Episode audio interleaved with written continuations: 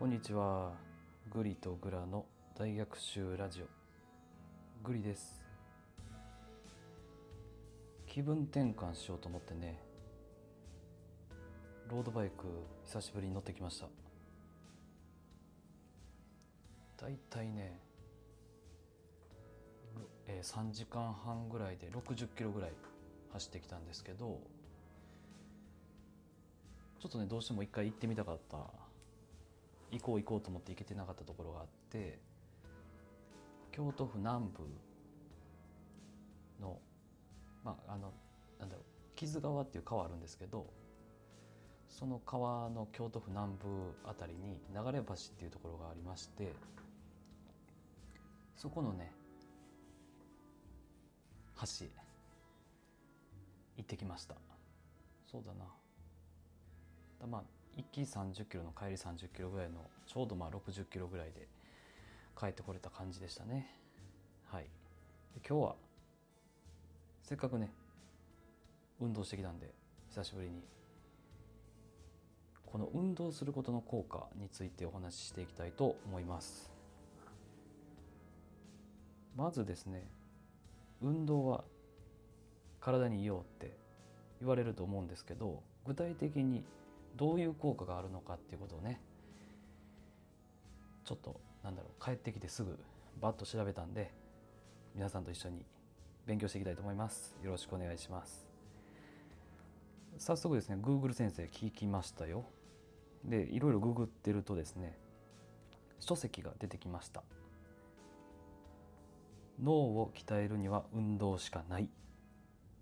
というね非常に評価の高い書籍が出てきまして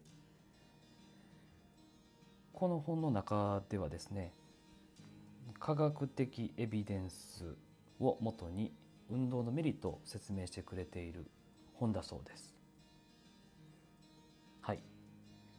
ではグリの方がねこの書籍のダイジェストをうんどこからかちょっと情報を得てきたのでさらっと説明ねしていきたいと思います。よろしくお願いします。まずですね結論。からお伝えします。この本の結論ですね、えー、運動にはたくさんのメリットがあるからするべきだよと。そのメリットいくつかこうあの挙げますね。一つ目頭が良くなる。二つ目集中力記憶力がアップする。三つ目メンタルが安定する。4つ目ストレスに強くなる。5つ目幸福度が増す。6つ目ポジティブになる。7つ目筋力が上がる。8個目ダイエット効果がある。等々。このようなメリットがね挙げられてます。では今回はですね、えー、上位3つですね頭が良くなる集中力記憶力がアップするメンタルが安定するこの3つをねちょっと深掘っていきたいと思います。運動のまあこれ3つの効果っていうふうにしましょうか。1つ目ですね。運動すると頭が良くなるよっていうふうに言ってくれてるんですけどこれなんでかなんですが運動するとですね人間の脳の中で脳の栄養となる物質 BDNF って言われるなんか物質みたいなんですけどこれがあの量産されますよと。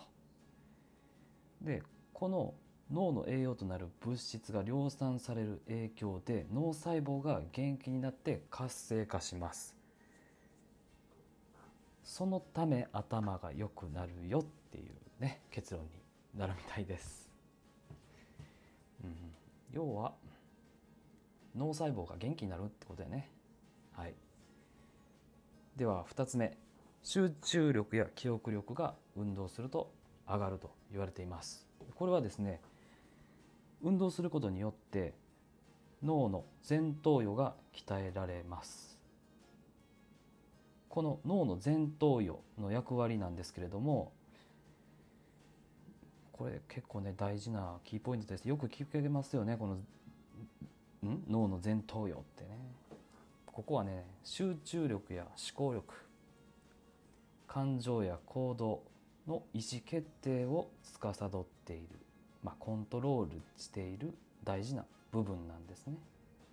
はい、つまるところこの 脳の前頭葉が運動することによって鍛えられるから、まあ、やりきる力であったりなんだろうなまあ人間としてどう行動するかっていうね行動の意思決定がコントロールが強化されるというかアップするというか増すというかはい。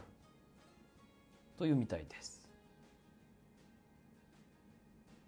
はい、そしてまだべもう一つねあのこの集中力が上がる記憶力が上がる点に関してはありまして運動するとね血の巡りが良くなりますよと。こうドクドクドクドク、ね、体の中を駆け巡っている血液が体の中をこう駆け巡っていくと。で、えっと、この血液が体の中を駆け巡っていくっていうことは何してるかっていうとあの酸素をね体全体に行き渡らせているという状態にとイコールになるみたいです。人間にとって酸素っていうのはエネルギーの源。つまるところ。この酸素が脳に行き渡る結果集中力や記憶力のアップにつながるということなんですね。やっぱりこの脳っていうのも血がまあ駆け巡っているわけですから人間にとってエネルギーの源である酸素を送ってあげるっていうのが大事なことやということです。はい。で実はちょっともう一個ねえー、理由があるみたいで。運動します。すると脳の中でドーパミンというものが分泌されるそうです。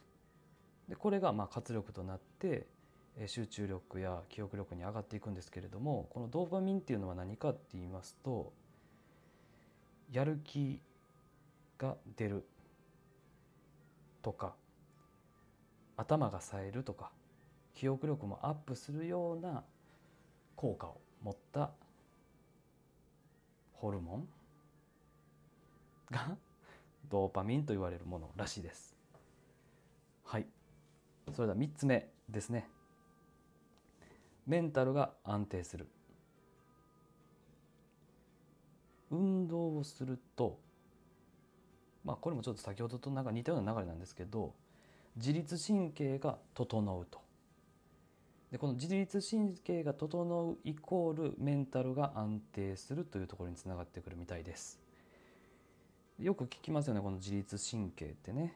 この自律神経何かって言いますと自分の意思とは関係なく体内で自動で生命体としての機能を動かして調整してくれるシステムのことなんだそうです。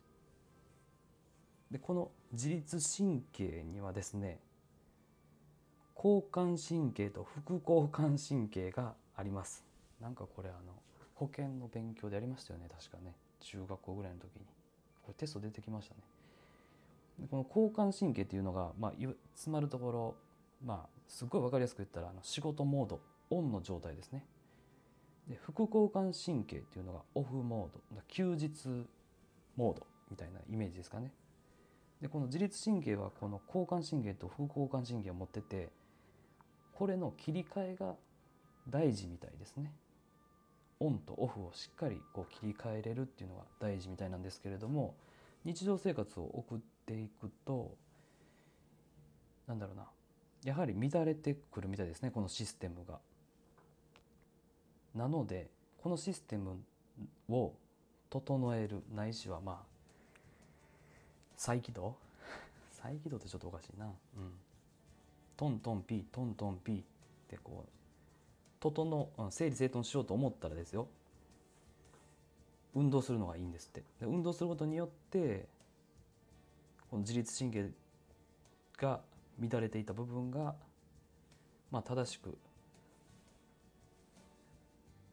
なんだろう機能しするように修正されてメンタルが安定するという効果があると。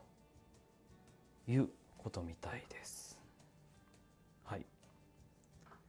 まあさらっとねちょっとご説明させていただきました もうちょっとこの辺うまく説明できるようにこれから頑張っていきたいと思いますで実際ね、肌感的にですけど今まあ結構有酸素運動して帰ってきてるわけなんですけれども、うんうん、どんな運動がいいのっていうこのお話もあるんですけどこの、ね、有酸素運動がすごくいいみたいですよ水泳とかねこのちゃんとこう酸素を吸って吐くっていうような運動がいいみたいです。でそもそも何でね運動っていいのって人間にとってねベースな質問やと思うんですけど人間ってそもそも動く生き物だから運動って体にいいっていうふうになんだろうなプログラムされてるようなイメージかな。